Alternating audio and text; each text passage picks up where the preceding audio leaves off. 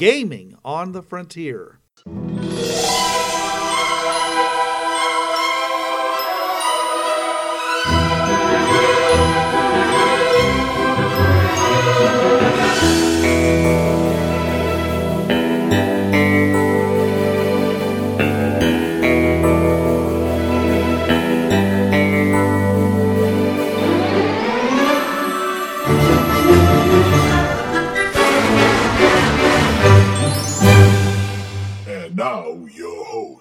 This is Bruce. This is Trav. And this is Jonathan. Welcome to Gaming on the Frontier, your podcast of being abducted three times.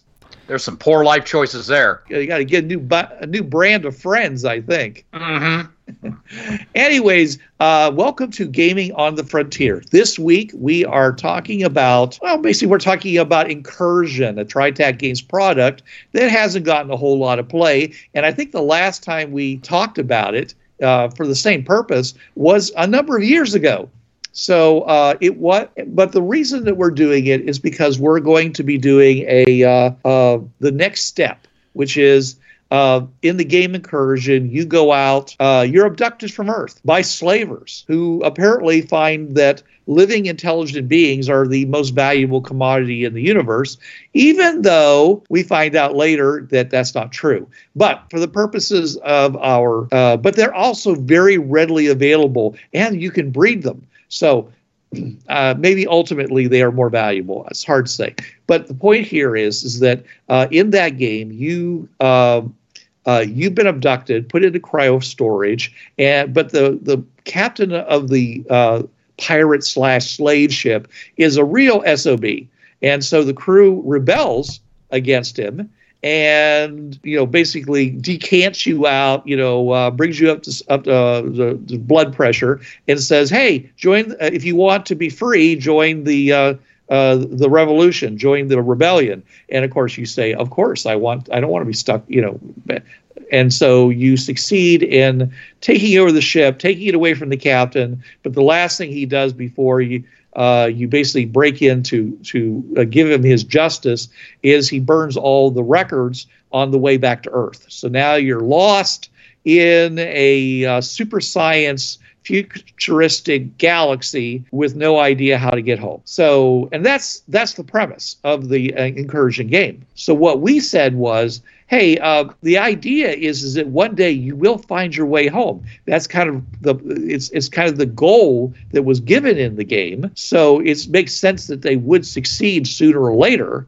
And so as a result, the the question arises saying, what happens if they do? What happens if they do get back to Earth? Well, that's a future episode. We wanted to basically bring everybody up to speed as to what incursion was before we did that, because you know there's a lot of backstory, a lot of things about incursion that they would be bringing home to Earth with them, and that's one of the and that's why we're doing this episode. So, uh, Jonathan, uh, how many editions of incursion are there? Well, there is in- incursions one, two, and three. Right. And just like uh, D&D, uh, Incursions 1 is not called Incursions 1. It's just called Incursions. Right. Okay. Now, Trav, how did Incursions come about? You know, what uh, what was the uh, what was the reasoning for it? Do you know? Oh, I I believe I, I remember that it was part of another game, and it escapes me what that other game was. But I do remember seeing the old copy that Rich had years ago. Mhm. I want to say it was part of a fringe old fringe-worthy book, like the old '82 book. I don't think so, but okay. Uh, I remember I- it was part of another book all right. at one. Okay. Well, what I remember is is that Richard back uh, uh, in the '90s, I think it was. Was that late far ago? When did X Files come out? Uh, that, that's in the right, 90s, yeah. In the 90s. Okay. Back in the 90s, Richard was basically surveying the uh, uh, Gen Con and everything, and he came and we had a discussion, and he said that, and I said, "Okay, Richard, you know, you're on the pulse of everything. What's the next next big thing?" And he said, "Alien abduction." I said, "Really?" He said, "Yeah, it's gonna about it's about to go huge." So I'm writing my next game about alien abduction. I said, oh. And so Richard comes out with Incursion, which is where you get abducted by aliens and taken to a whole different, you know, culture, a whole different, uh, uh, civilization, this all super high tech. Everybody else stayed on Earth and had the aliens come here and try to abduct us, but they still hung around Earth. So Richard was right, but he was wrong.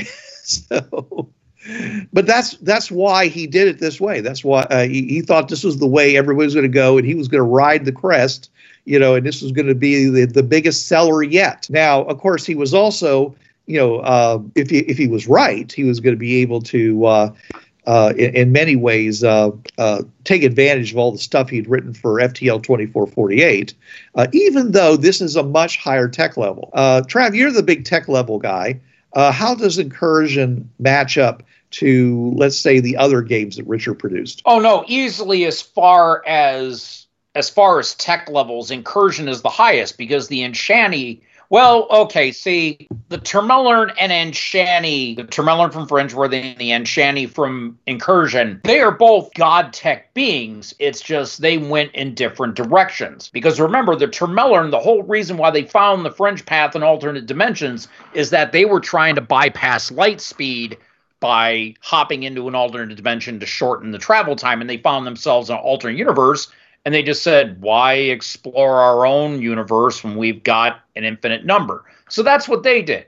Now, the Enchani, they had their god tech, they had their grand golden ships, and they brought the galaxy and other galaxies What was it? They made the children sing. And if they didn't want to sing, they used psychology to make them sing. So, yeah, the Enchani still had God tech. I mean, a bracelet that can make you understand 98% of all spoken languages. Right. Um, Okay. About you know, just yeah. So I would yeah, but, say but, both. But I, I don't think that effectively that's true. Okay, because yes, there's a few artifacts of the Termelerns that are super, super god tech that you're talking about. But most of the time, when you're playing Fringeworthy, you you're not working with that kind of level of tech until you get like into the late campaign where you yeah. can basically say we've gathered so much technology that now we're able to do these super science things. But the game is actually set in a uh, a, a, slightly less than modern tech yeah, because yeah, because yeah. of the whole restrictions of the fringe path. With with incursion, you're soaking in it. You get exposed to it right away.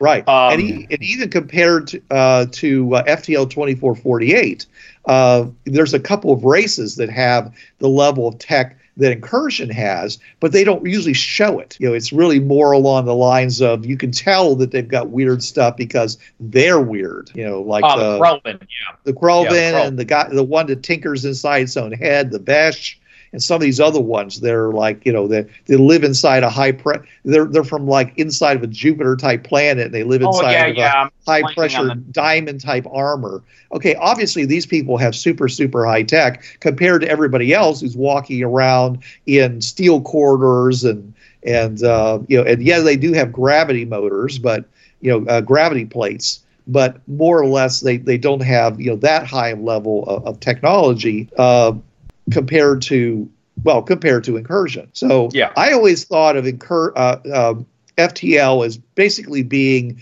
babylon 5 tech and yes, incursion being like the vorlon and the and, and, the the the spiders what are they called? The jadum the shadow. Shadows the shadow tech. Okay those much much higher level. Or i uh, i always referred to as uh, uh, the the tech in uh, incursion as Star Trek tech. Yeah, pretty much yeah. anything is yeah. possible if you know what button to push. Yeah, you know, you got enough polonium on hand. So, but I mean, Richard wanted uh, FTL to be us, real people, our civilization, people you could recognize, but in space. And so that's one reason why he built it that way. So, um, and from what I understand, he did try to do the the phase drives on as of the 90s because Incursion came out in 92, and he also put out Bureau 13, Fringeworthy, and FTL all gave them all new 1992 editions but it was extrapol- extrapolative science from the early 90s from what i understand ftl was. Okay. And and and incursion no it was just god tech just yeah push a button do anything that type of thing. Right right.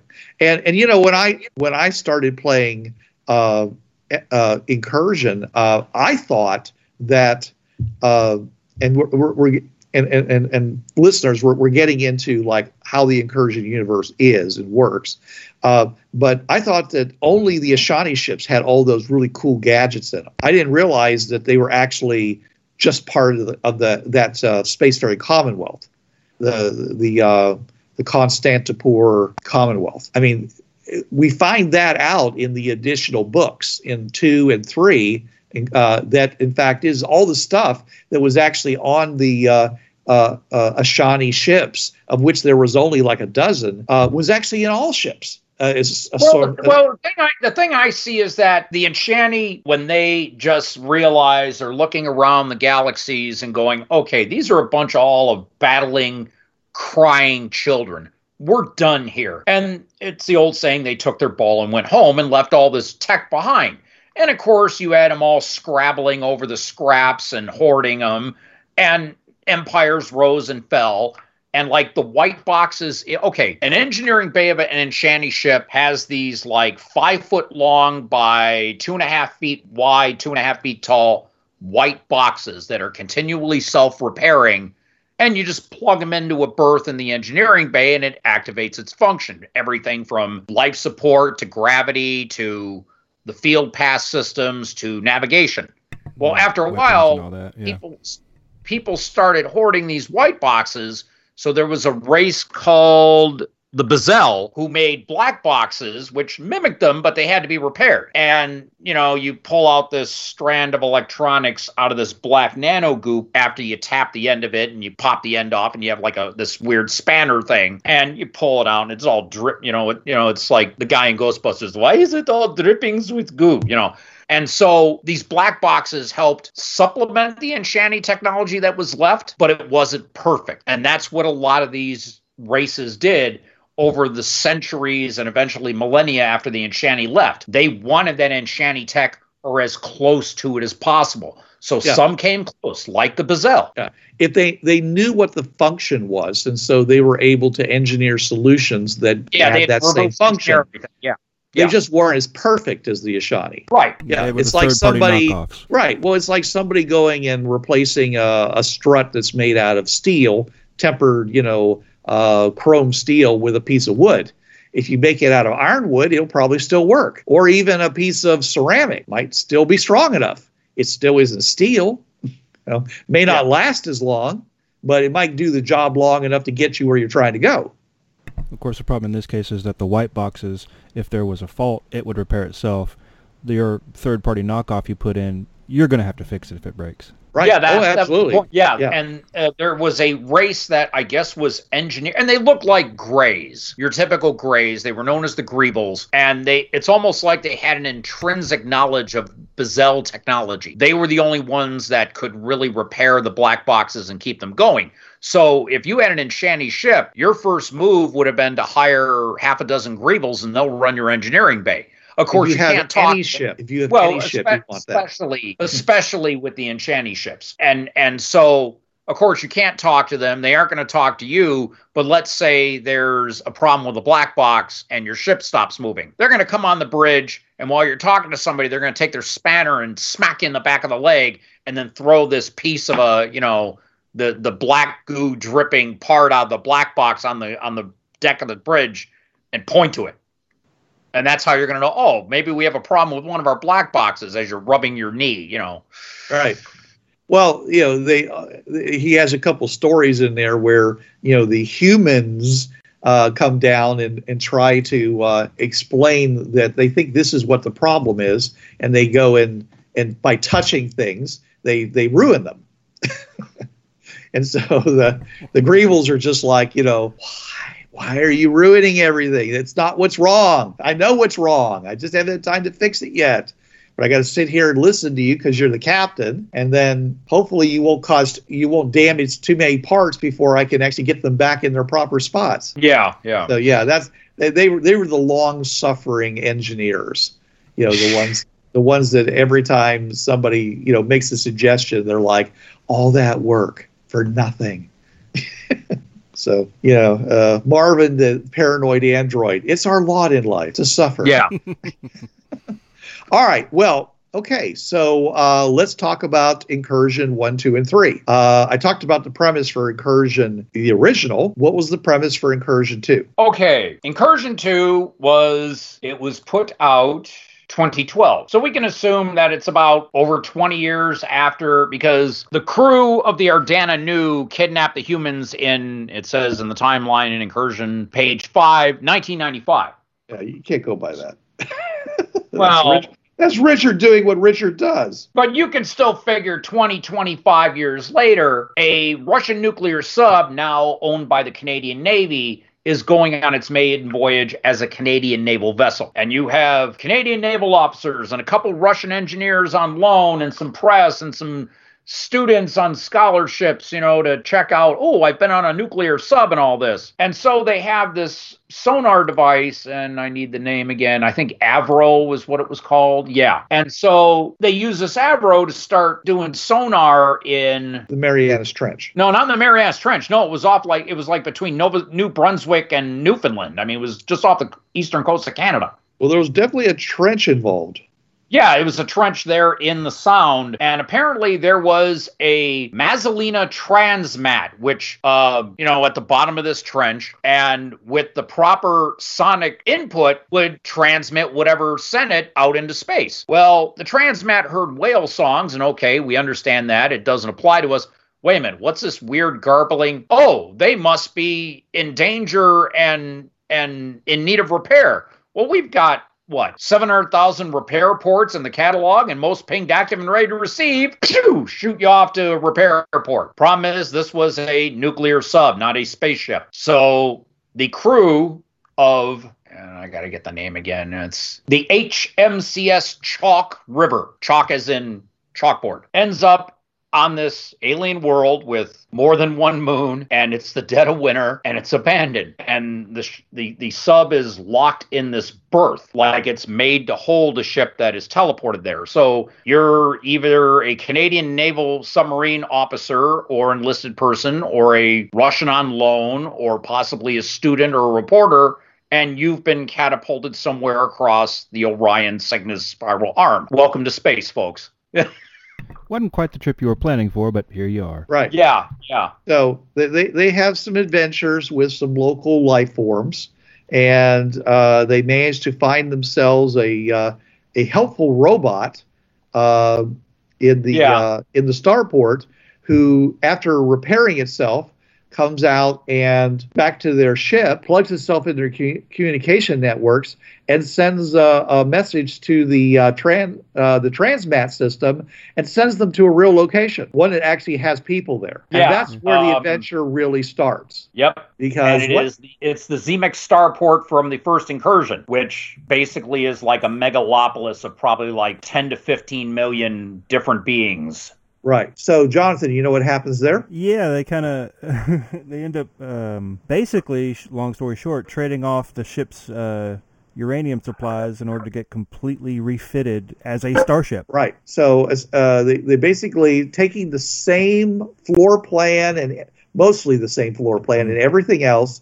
They basically recreate the Chalk River as a starship, including collapsium hulls and uh, you know uh, jump engines and uh, auto docks in the uh, in, in the in the bay of, of, of the ship, uh, the sick bay, and uh, modern. Uh, uh, interstellar telemetry and communication devices and everything else, but it looks like a submarine. Yeah. Yeah. I like the picture in here. It actually, I mean, it, it kind of neat. I'd, I'd and it that. works because anything that doesn't have like a star drive in it or something like that, it uses what's called lift ball technology, which is essentially just a ball that has anti-gravity, you know, working in it, and then you basically attach it to into a, a in, into some kind of a holder, a cup of some kind, and it therefore then moves your ship in any direction, up, down, whatever, flies it to the, you know, through the uh, the solar system to to the next, you know, uh, the next place, uh, or you know, into and, and lands it uh, using that same kind of anti-grav technology. And you just basically the only time it doesn't do that is when you're like doing a jump to a uh, a, star system that doesn't have a transmat hookup, uh, or you just want to jump using your own uh, star drive. So, uh, and so they put all that stuff in there, and they uh, and basically they they paid for it, as it turns out, with a couple of pounds of uranium. Yeah, and it, it turns out Yeah, that that was actually that. a, a bad deal for them too, because apparently uranium was that highly prized on this starport compared to what they got. Not the starport, the But- civilization. That's right. Yeah. Yeah, the civilization, fissionable materials is the highest currency. Yeah, they said the guy said that they could have bought the entire moon. They were on a moon. They could have bought the entire moon for the value of that. So they got totally ripped off, which is why their ship looks so nice, by the way. Wait a minute. You had no money. How did you get your sh- sub turned into a spaceship? Yes, Uh, because we had more money than we ever dreamed. now, this is an interesting piece of information because if you look back in the original uh, uh, uh, incursion book, you go down into the hold, and there's like a couple hundred pounds of uranium under a blue field beam, which keeps Yeah. it from basically fissioning any further, keeps it that's stable, and and which means that they literally have, a, you know, uh, an unbelievable amount, amount of money.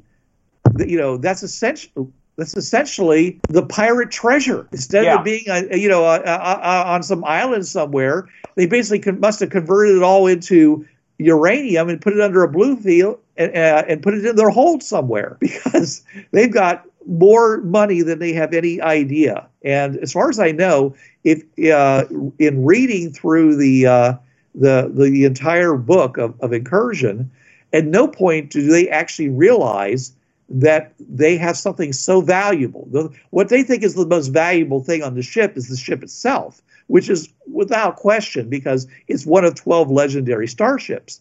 But the fact is, they also have something on the ship that's unbelievably valuable and so valuable that the idea of them actually taking cargo and going from world to world, you know, and trading it and becoming merchants, which is one of the scenarios for playing the game, is ludicrous. It only works if they don't know that they are that they're already rich as as, as, as sultans. Oh yeah, because looking at looking at the the trade values uh, in in incursions one, like yeah, uh, uranium i it shows up as as the least valuable, but plutonium shows up as you know the highest value item apparently. Right.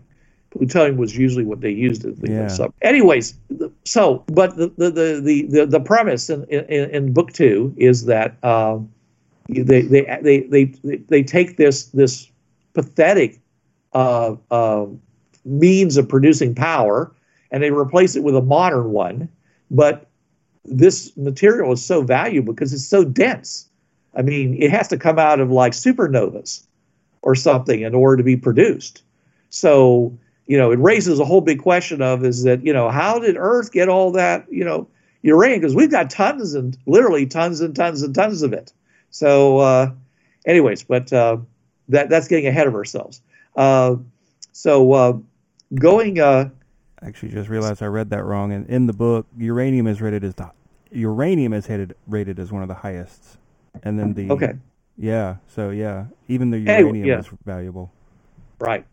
Anyways, but the point is, is that you know, high, you know, fi- fissional material of, of really high density like that is is extremely valuable in the Constantinople. And maybe it's because they used it all up. Maybe they had it on their different worlds, but over the millennia, it got used up, and now there's hardly any of it left. So it becomes by scarcity super valuable. So Yeah. I, it's, Oh, it's not anywhere clear about that, and maybe that's up to the GM to make those kinds of decisions.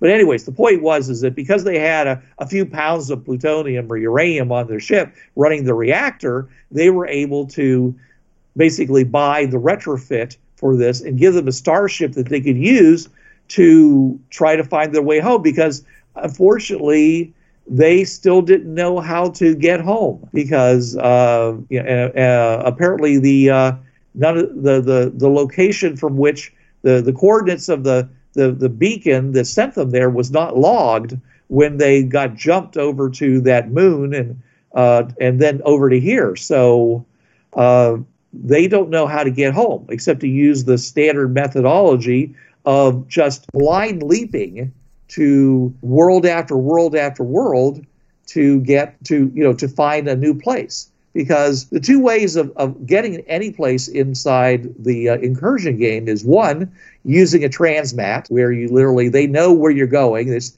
it's it's basically like the stargate system. You know you're, it's hardwired. You just basically go in you tell the system where you want to go they say yep over there boom there you go. All right. The other way is to use the ashani navigation system which uses six-sided die. Uh, sorry, not dice, but they sure look like them. They're six-sided cubes, and uh, and there's no identifier on these cubes. And apparently, you can't write on them in a in a pen either, because Well, I think there is an identifier, but nobody understands the language anymore to to recognize the the, the language. well, it, okay, but the point still is that Yeah. nobody can read it. Yeah, okay? exactly. Supposedly, you have to have a a very rare. I mean, they've heard of it. There's a there is a, re, a cube reader, but nobody knows anybody that has one. You know, and probably it's only and, and so for most people, what they do is is that they have basically a big drawer full of cubes, and they have a book, and the book says, you know, position one one, just like a, a spreadsheet in, in, uh, in that in that cube, the top facing one is this location.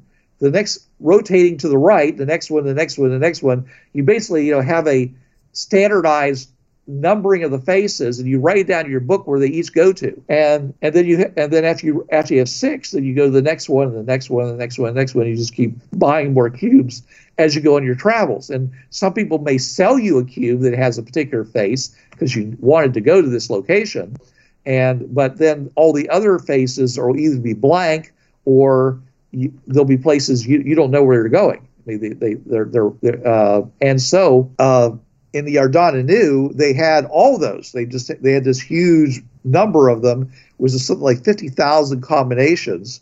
So they knew that one of them went to Earth. They just didn't know which one, and Yeah, they were supposed to go one after another, after another, after another. And of course, that if you don't go the space uh, uh, uh, oh, I'm sorry, uh, the trader, the space trader thing, where you go from one world to another, and then when you go to that world, you say, "Hey, has anybody ever heard of a planet that looks like this? It's got these kind of continents and stuff like that." And if someone has, if they've ever been there, then they can, you know, they'll say, "Yeah, do you have a cube that goes to it?"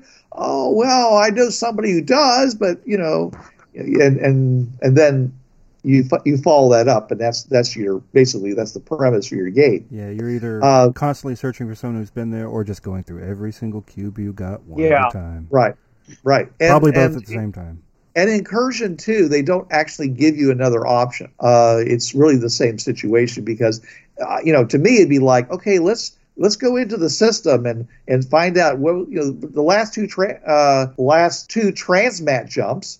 What were the what were the origin locations? You know, but uh, and and how do we program to go back? Because believe me, this sub after refitting his hull and collapsium would have been able to to to reappear underwater. You know. Oh yeah. Yeah. Well, no, it was it was made to not only be fully space worthy, but it still had its submarine abilities. It could still go underwater as deep as it wanted. It could probably go a lot deeper because of the collapsium, but it also was fully aerospace capable. Right. Yeah. Right. So, uh, I mean, you literally have a submarine that can go anywhere. So, Yeah. Uh, At that Yeah. point, is it really a submarine anymore? yes. it's But a it submarine. flies. It's a submarine plus. It's an you know. omnimarine, or It's uh, what is it? It's Stingray, or or what? You know, did wait? No, Stingray couldn't fly. What am I thinking of? flying fish. No, no, that was that was in the Sea View. Maybe there is a submarine that flies. There was oh, a yeah, it- yes. Uh, in, in UFO, they had a they had basically a, an atmospheric craft that's that's fired off the front of a submarine that surfaced. But uh, yeah, but anyways, the the um, but the uh, the flying fish in in the Sea View and Voyage Under the Sea was you know did actually take off from the uh, underwater, and I think it, it, it launched. I don't remember whether the the one in, in UFO actually launched out of the water whether you had to be on the surface first.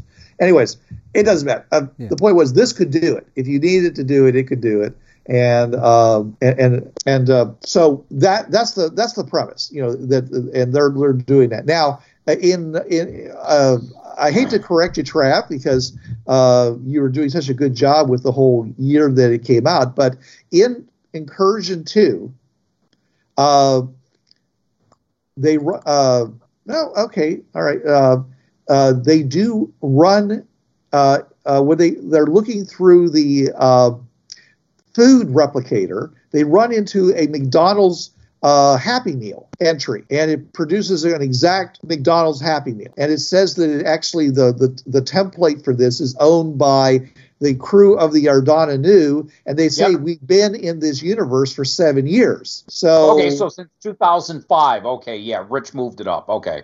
or that's when they recorded this. Yeah. Maybe it's another 10 years after that because they Yeah. said, you know, we're, we'll, we will be on this planet at, during this festival every year. So if you're from Earth, come find us. Of course, they're gonna they're gonna be very disappointed when the Chalk River shows up and turns out they're more they're just more castaways. and even probably even more Yeah. lost than they are. Yep. But, but at least then they would have you know they would have more Earthlings to to, to spend time with.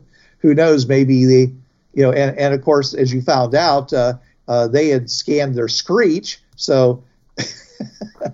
they there might be uh, some additional earth alcoholic beverages available to the uh, the crew of the Ardana Nu. So Oh But- yes, Screech. Right. This this game is how I got to like Screech. Rich, what it is, the whole a little bit of backstory about Rich. He was, you know, a Detroit native, as am I. So we have a lot of people from Canada coming over to the sci-fi cons, and a few of them were Canadian naval officers. One of them, his name is uh, Gordon, old friend of mine and of Furs. We've each known Gordon for 20 years. Basically, Rich picked their brains for this. And in return, they got Rich hooked on Screech. Newfoundland Screech rum. And so at, yeah, it was Confusion 2011, the weekend of his wedding, when I first met Bruce and John.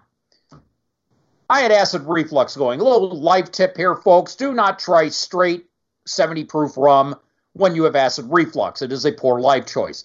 But it was good until it hit the acid reflux.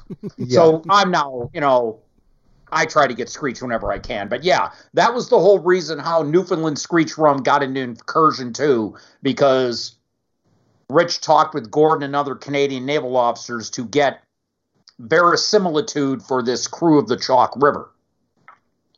Matter of fact, Gordon Gordon and I have, you know, adventures in Screech, just various things and and of course he slammed down a shot they were trying to, you know, haze him and he's like, "It's good, give me another."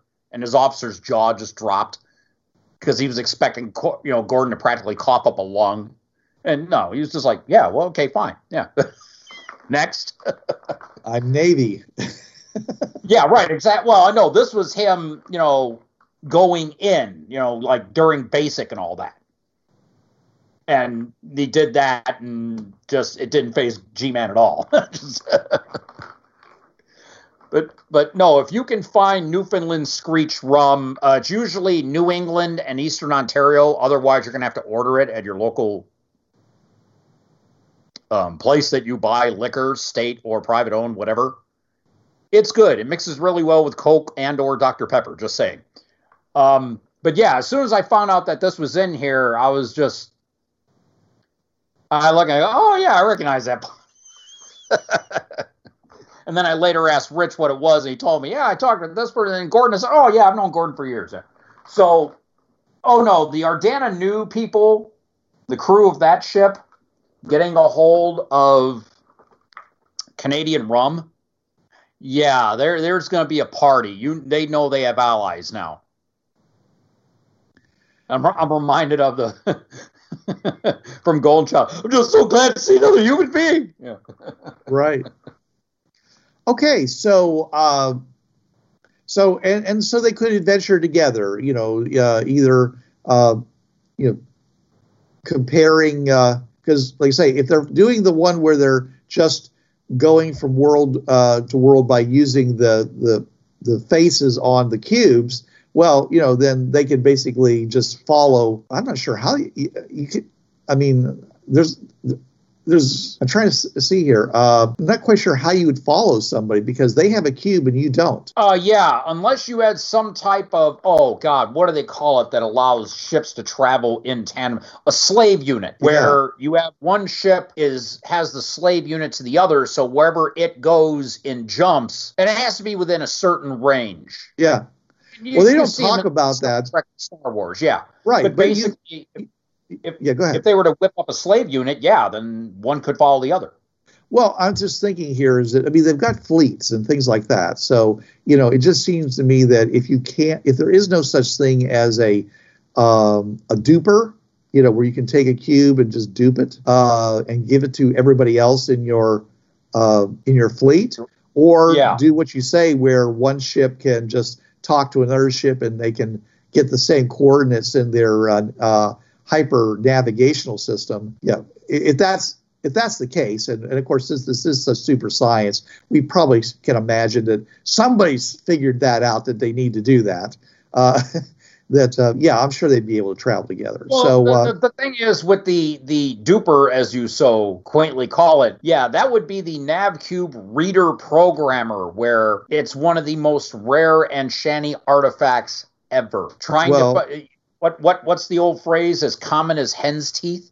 well, then they wouldn't be able to do that. I mean, if That's you have all. to, yeah, that's the thing. I- they they I mean, to. But see, I, I never saw the Ashani reader as something as being the same thing as that. I saw the Ashani readers being able to go and read the cube, see all the different locations that were on it, and then allow the operator to just basically view it and then move on or and do whatever Well, yeah, anything they might want to do. also But it- it also it's- allowed you to program blank cubes. Right. Well, you can. I mean, you have that in any uh, uh, ship. You have the ability to program a blank cube. So that's why I'm No, saying no, is that from what- I read in Incursion One, that reader programmer was a rare.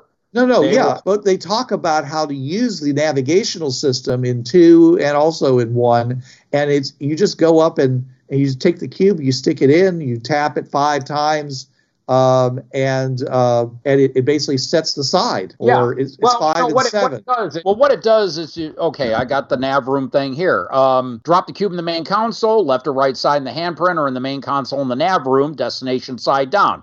When active, the striped pyramid under the cube slot lights. Tap the crystal three times, it begins the launch and/or speed sequence that triggers the HFTL jump. A fourth tab on that pyramid disengages the system. Without inserting that nav cube, the system will only achieve faster and light speeds. And then, of course, you can manually lock in a target star using the joystick or the mental skill to move the crosshairs. Um, so yeah, it was it, it basically just read the coordinates on the cube, but the reader programmer you could record your location and then burn it onto a cube. so it was a little different. Uh, okay, well, incursion two, you can do that. So maybe there is a slight difference between these these two games. I think Right. I remember that because I read one and two like right back to back, and I think I do remember Right. seeing some. Well, I just looked at it today, there, and I and I Okay, know I'm looking. Yeah. I'm okay. I'm on nav station here for incursion two. Let me look. Okay. Uh, while I'm looking here, this is like the Linda Kaufman thing. Talk amongst yourselves. Yes. Um, okay. Anyways, uh, all right. So uh, th- this is really a side thing, anyways. Uh, so uh, Jonathan, why don't you talk about Incursion Three? Uh, Incursion Three is um, very almost exact same premise as Incursion Two, only in, this time instead of it being a Russian sub turned naval uh, Canadian science sub, um, this is a Polish tanker. Mhm. Um, pretty much doing the exact same thing, testing out a new uh, sonar device, um, and it wakes up the transmat gateway and ends up shot off to the moon and then shot off to the starport. Although what they trade to get re, It's exactly the same thing. they have they have uh, plutonium Yes. on board. Wow. Yes, they have a they have a nuclear power plant on the ship. It uh, essentially, I mean, you know, not to sugarcoat it, but essentially, it is the exact same game as Incursion Two. Yeah. The only Yeah. difference is who is the people that are stranded and what they're stranded in. Yeah. Yeah. Okay. Now, me personally, considering the size involved and the size of the corridors and things like that, uh, Yeah. I'd rather be stranded in space in a, in a refitted tanker than I would a submarine. Yeah. yeah. Yeah. Because those berths in submarines are not not spacious. Even a nuclear sub's still not that big. No, no, and this wasn't one of the bigger ones either. It mm-hmm. was only a hundred. It was only three hundred. It was 360 feet long, which is not terribly small, 45 feet wide, but I'm still, but still, you know, it's not like a World War II one where it's ridiculous. Uh, yeah, the, the the the Polish tanker was about 20 feet longer, same width, 52 feet beam. Okay. Yeah, but it's so- not round. It's it's it's you know that normal boat shape. Yeah, So so you end up with a lot of of uh, you know you, it's it's, it's a lot more comfortable. Okay, put it that way. And because Yeah. you you got I mean this is fully encased, you know, in, in, in collapsium and and and you know with view screens and stuff like that. The bridge is now the bridge again, and it's I'm I'm just saying is is it I if I had a choice. Uh, I would definitely go with the Polish tanker because everything else is the same. And I mean on a page for page basis. Uh, I actually went through and compared them side by side, and from about page 15 on, uh, it, the game Yeah. the game is identical to. So what you're really so I'm, I'm not trying to diss Incursion three at all. Okay, Oh, no. because you you do have a different set of characters, you do have a different boat. Okay, but you essentially you know are uh, you are essentially playing the same game as Incursion two. So it's really up to you. So when so what you're making a choice here is that if you're a completist, of course, you got all three. But if you needed to make a decision between two and three, then essentially what you're doing is you're just deciding on which crew do you want to be involved in and what boat do you want to be on as they go traveling. And, and that's also more or less true with the first one as well. Okay, uh, except for the fact that since they are since the Ardana Nu is referenced, uh, you could theoretically go and combine uh, your two crews together. Uh, you could even theoretically bring the third one in, but then you got to do little mental, you know, alternate, uh, uh, alternate dimension hopping there, because essentially it's uh, it, it is literally like an alternate Earth where everything's the same except a different ship got grabbed by the uh, uh, by the transmat uh, device. So Yeah, you could do it that way. I mean, they do mention that. Let's see, go back to the beginning here. I think they do mention that they were going around and let's see, do they mention the Chalk River? Yeah, There they, they say this mention of it. because this is this the, the they say the government basically gives up on using this sonar device because they've lost two ships in the same area. There's something inherently bad about this device. They don't know what, but there's something bad about it. Yeah.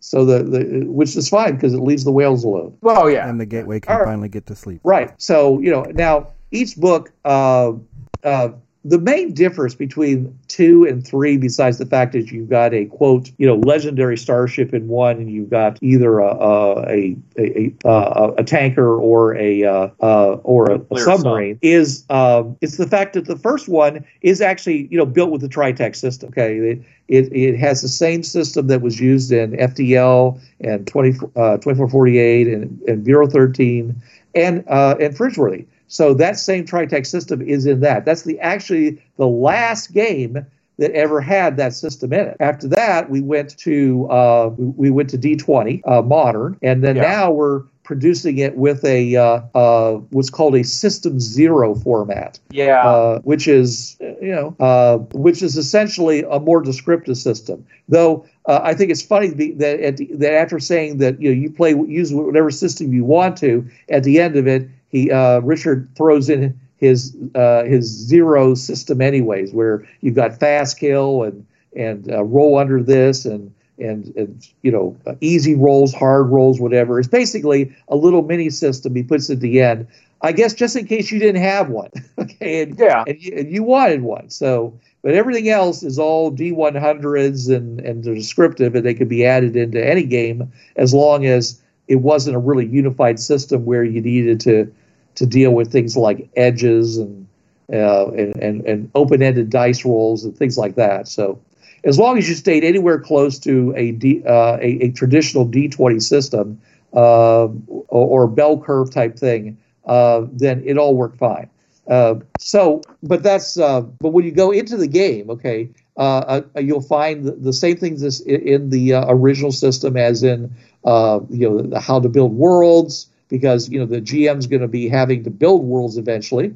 Uh, the history of the Constantinople, uh, the uh, how to build aliens, trading trading, uh, legality of trading, all kinds of things like that. So, uh, interstellar law about how if you do a crime, what would be the depending on the society and the court system and all Right. that, what you're going to have to deal with on each world. That's another Right. thing that a G is going to have to come up with. and that was all lifted uh, straight out of FTL 2448.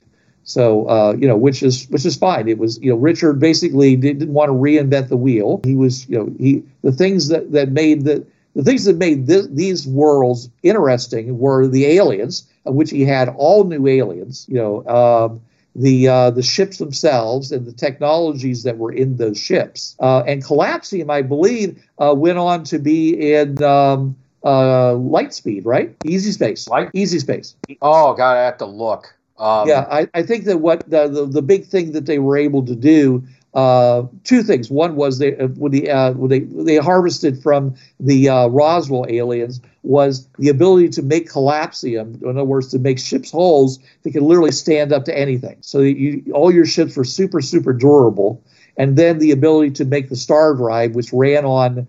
Uh, was it like alcohol? it was something simple. It was it was very cheap. No, no. I, well, I know the Ashani, it, it's water. Oh no, no, I'm, I'm talking about um, uh, in um, Easy Space. Oh, as I said, it has been so long, Bruce, since I've read that particular game. I mean, we did do a review on it, but that was Yeah. years ago. Uh, okay. Well, anyways, the fact is that whatever it ran on was simple. Okay, and and maybe it was water. Okay, just like the Ashani ships. And and so so in other words, they run off of either fusion or molecular disruption. Uh, uh, it's not very clear which. We always assumed it was some kind of fusion because it was water, therefore hydrogen.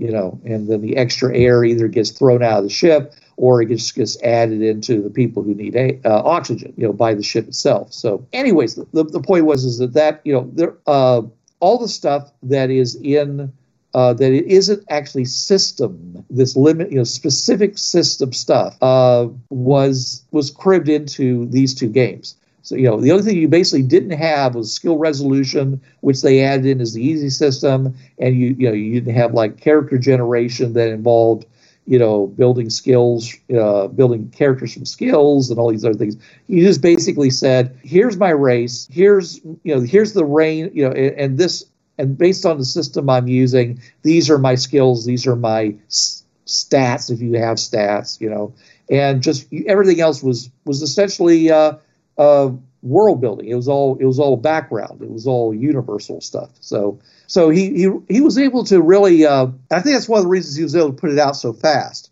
because I mean, it literally took. I don't, I don't know how long it took him to do the original uh, uh, Fringeworthy and all those other games, but it took him a long time to build that system. You know, it, uh, uh, basically uh, uh, he gra- he was uh, what three years older than me, Trav, Yeah, I believe so. Yeah. and I saw him. You know, I met him like two, like at least one year after I graduated college. So that means that it took him at least four years to come up with that system. And of course, make the contacts to build the original uh, Tiki Tac games, which became TriTac. So, Yeah. you know, four years is not a, especially in the days when nobody, you know, anybody who was trying to make a system that wasn't D&D really was building it from the ground up.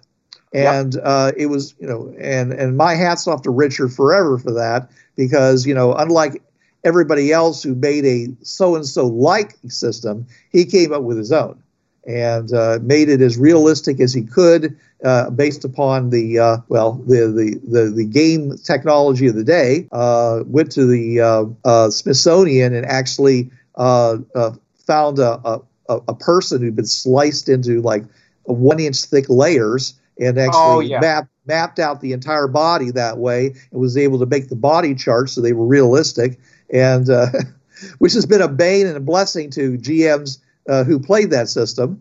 Uh, Oh no, no, no! Bruce and I have heard this millions of times from people, TriTac fans all over the country. You know, well, at least you know for Bruce the South and for me the Midwest. It's like, yeah, the one thing about that TriTac system, oh man, the most detailed body charts. You got, you found out what it was to get shot in the pinky. Well, what was the thing that sucked about it? Those damn body charts.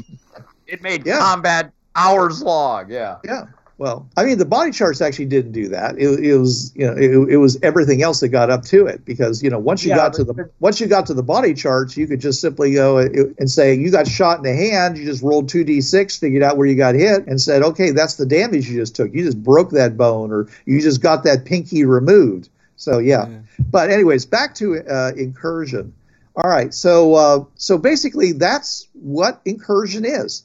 Incursion is a super high tech game that has uh, that shares all the same uh, assets between all the different versions. Okay, uh, all all the ships can have the same uh, uh, drives in them, all the same weapons in it, all the same shields, all the same whatever. You know, they all can have white boxes, black boxes. Uh, they can all and and you can use them exactly the same way. Uh, it's just your choice as to the flavor.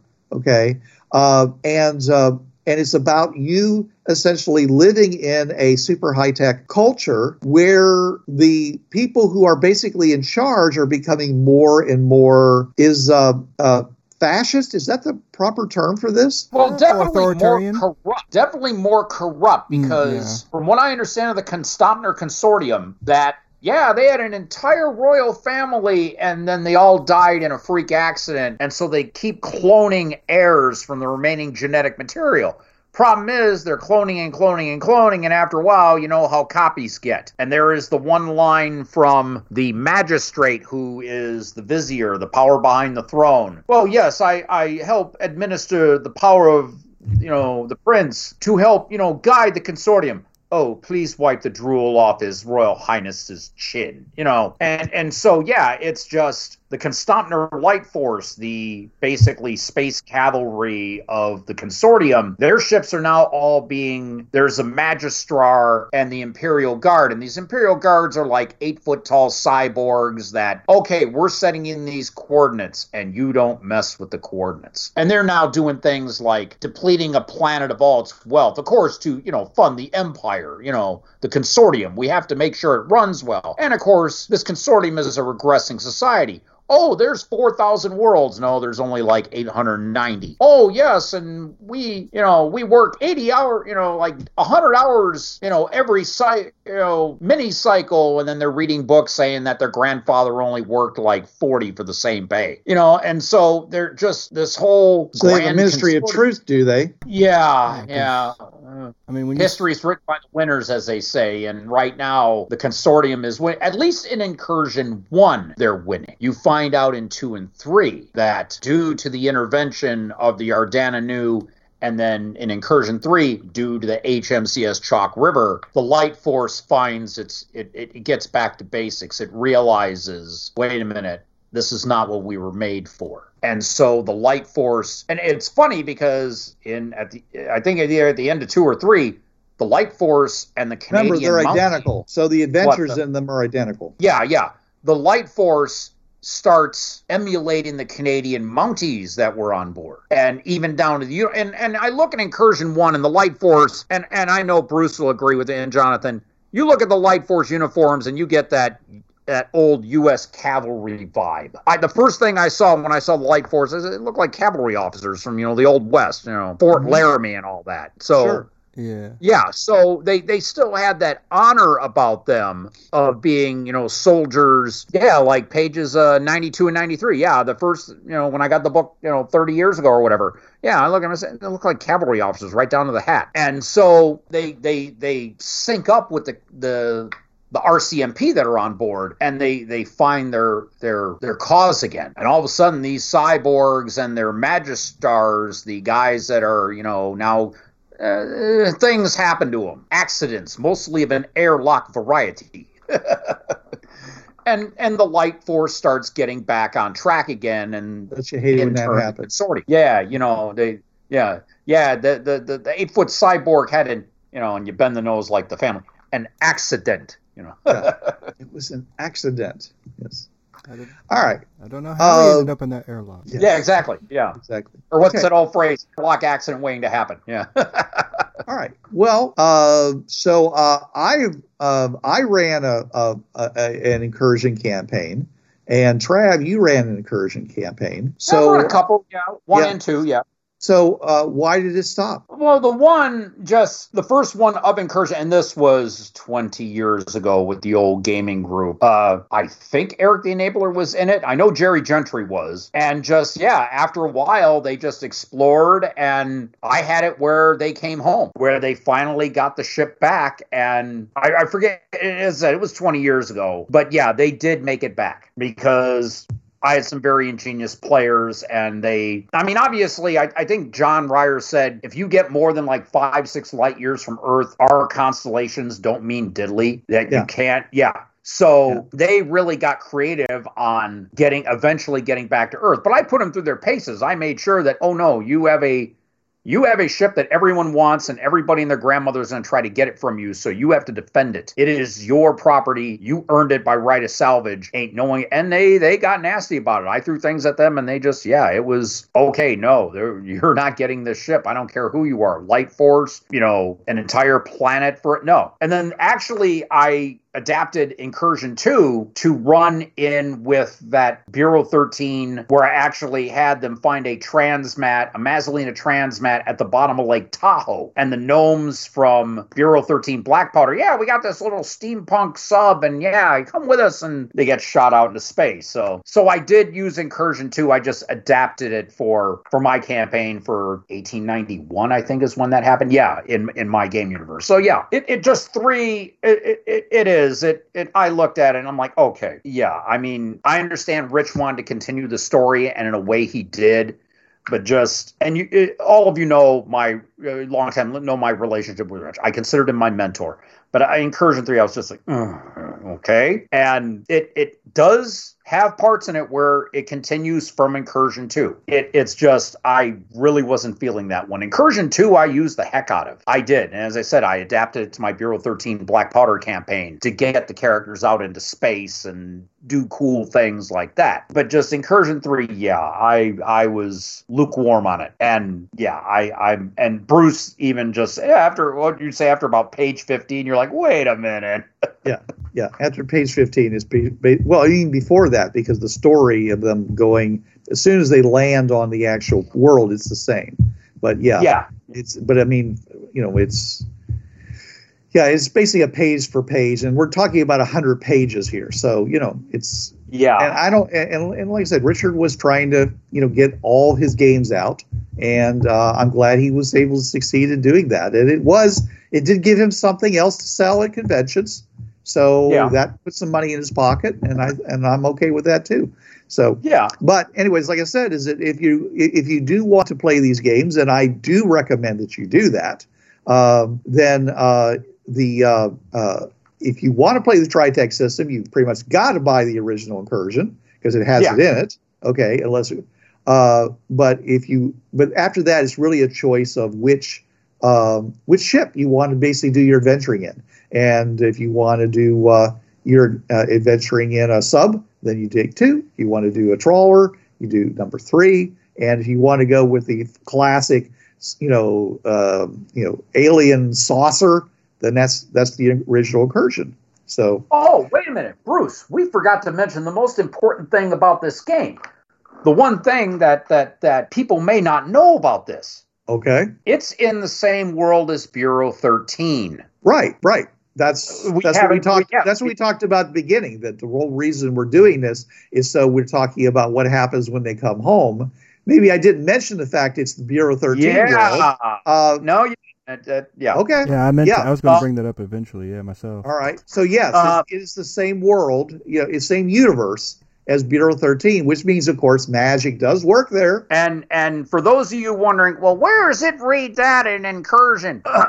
Page four, under Joanna Barnes. After ditching her boyfriend, a crazy science fiction writer who thought he worked for some secret governmental agency, Robert Harrison. Oh, I'm sorry, that, that cough. I got to get that checked. Just, yeah, yeah, yeah, yeah. Excuse yes. me, folks.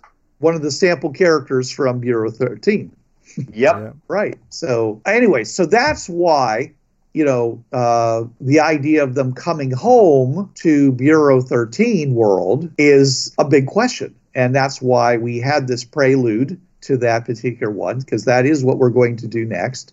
Is we're going to talk about what happens when uh, when the Ardana New or the Chalk River or uh, the last one. Lech Walesa. Uh, Lech thank you. I, I, Yeah. I, I'm not Polish, so I have trouble sometimes. uh, and uh, the uh, Mr. Pulaski. yes, sir. Yeah. Uh, my dad one. yeah. Anyways, uh, all three may come home, or it's up to you, of course. You know, you either can throw them all together, or you can say only two came home, or one comes home, or they all come home in the Ardana New, whatever. The co- you know, uh, the the big issue is uh, what happens then. And that's what we're going to talk about. But you're going to have to wait until next week to find out. So until then, This is Bruce Sheffer saying there are a million, million worlds out there. So go explore them. And this is Trav. There's a reason why it's called gaming. It's for having fun. Gaming on the Frontier podcast is wholly owned by its hosts. It is released under the Creative Commons 3.0 license. No commercial reproduction and any use of any element of the podcast must be attributed to the Gaming on the Frontier podcast.